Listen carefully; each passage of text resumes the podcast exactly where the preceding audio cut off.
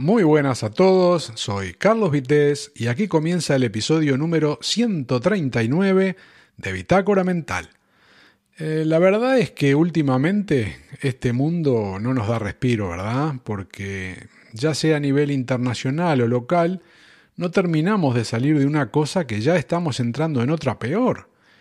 Y si llevábamos dos años eh, absolutamente hartos de todo este asunto del coronavirus, con todos los problemas que ha provocado a todo nivel, ahora subimos un peldaño en el nivel de desastre y preocupación con todo este asunto de la guerra que acaba de comenzar ¿no? entre Rusia y Ucrania, de la que mm, todavía no hay mucho dato, eh, pero bueno, eh, iremos viendo qué, qué va pasando. Y a esta altura confieso que estoy bastante preocupado por lo que está pasando, por lo que ya está pasando, lo poco que se ve, pero sobre todo de lo que pueda pasar. Algo que en redes sociales parece no afectar a, unos cuantos, ¿no? Que, como en otras ocasiones, eh, se han dedicado a poner memes sobre este hecho bélico que están compartiendo espacio con imágenes de muerte y destrucción que a ojos de ciertas personas se ve que no, no resultan serias o importantes, ¿no? Quizá el hecho de tanto videojuego donde la vida no vale nada y se puede detener el tiempo o volver a empezar de alguna forma, quizá esté distorsionando la visión de, de algo, ¿no? Que no tiene otra lectura que, que, el desastre, al menos para mí.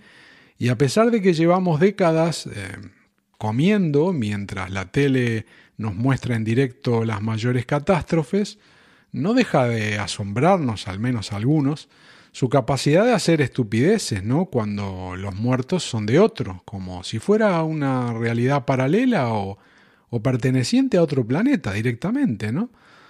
Pues la mala noticia es que esta guerra que parece que no sé si seguirá adelante, calculamos que sí, no sé, ya digo, eh, la noticia es de hoy, de hoy por la mañana y no he podido informarme mucho, lo haré ahora en la noche, después que eh, termine de grabar esto y a ver si lo puedo publicar.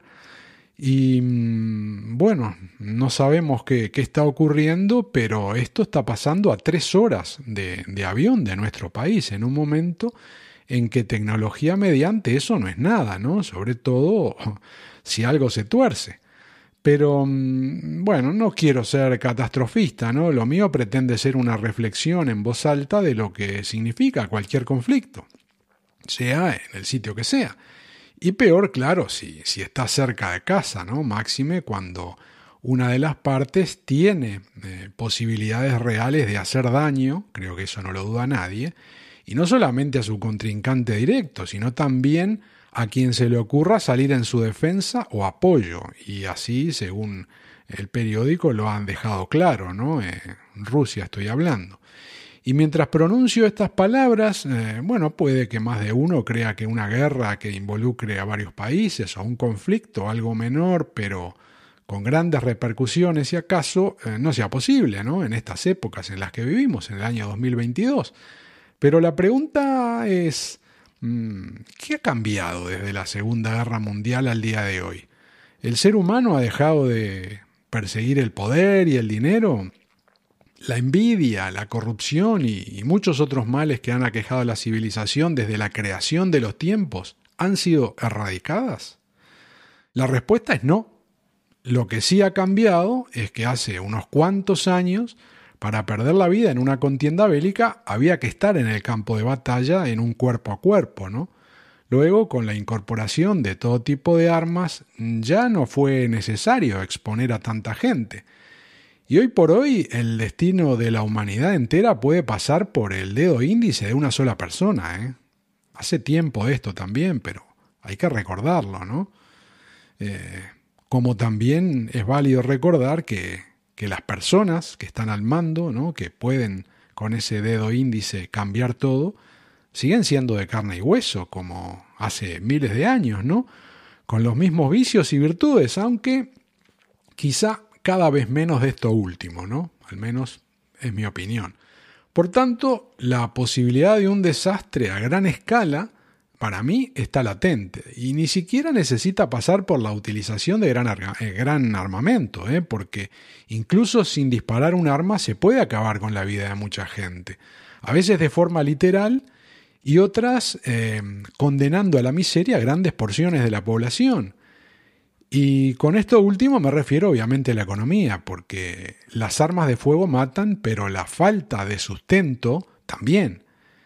Y ese es uno de los grandes riesgos de cualquier conflicto actual, el posicionamiento de los países en cuanto a la toma de medidas para incidir en un conflicto o eh, incluso forzar un alto al fuego, ¿no?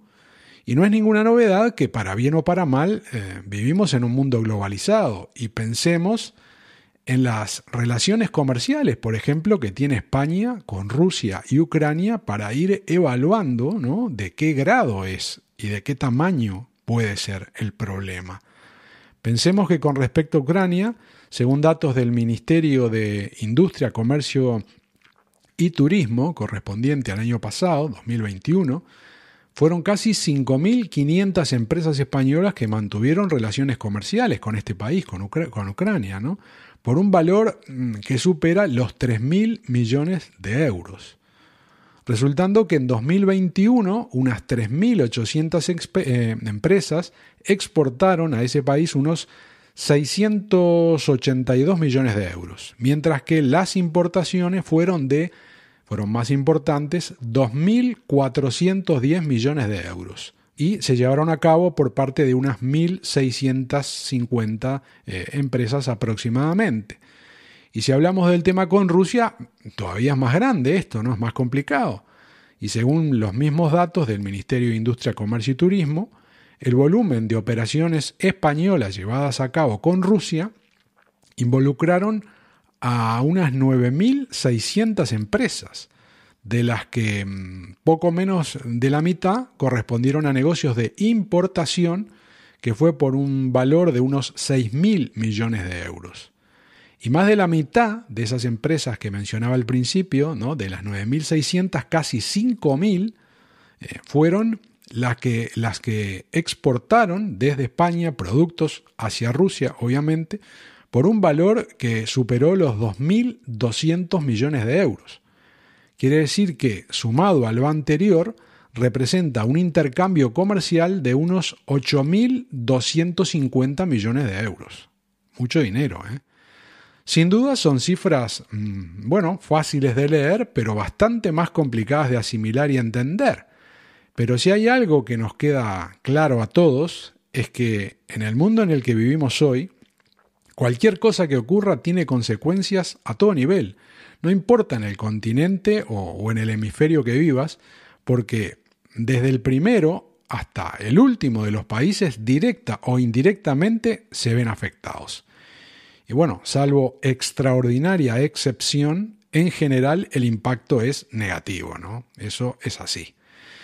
Y hablando otra vez del problema respecto a España, eh, o concentrado, digamos, en, España, que es donde vivimos y, lo que más nos interesa ahora mismo, ¿no? hablando egoístamente, solo basta pensar en la dependencia energética que tiene nuestro país en cuanto a eh, el gas, petróleo, electricidad, bueno, y después materias primas, y etcétera, etcétera, ¿no? Y cómo eh, nos pueden afectar un cambio de precios, que ya lo vamos sabiendo hace rato, ¿no? Ya cualquiera sabe lo que está pasando y a qué me refiero, ¿no? Pero se puede uno imaginar cómo afecta eso a los precios y a los proveedores cualquier desestabilización que se produce del tipo político o económico, ¿no?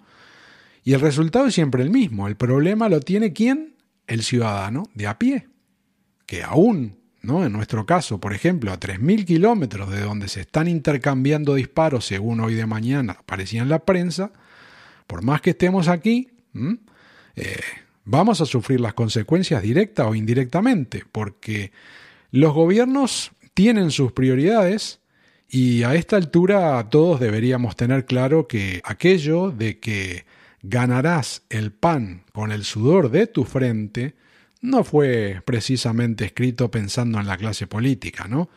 sino más bien para el sufriente contribuyente que una y otra vez se ve enfrentado a la indeseable situación de estar entre la espada y la pared. Soy Carlos Vités y hasta aquí este episodio de hoy de Bitácora Mental. Muchas gracias por haberlo escuchado y te espero en el próximo. Chao.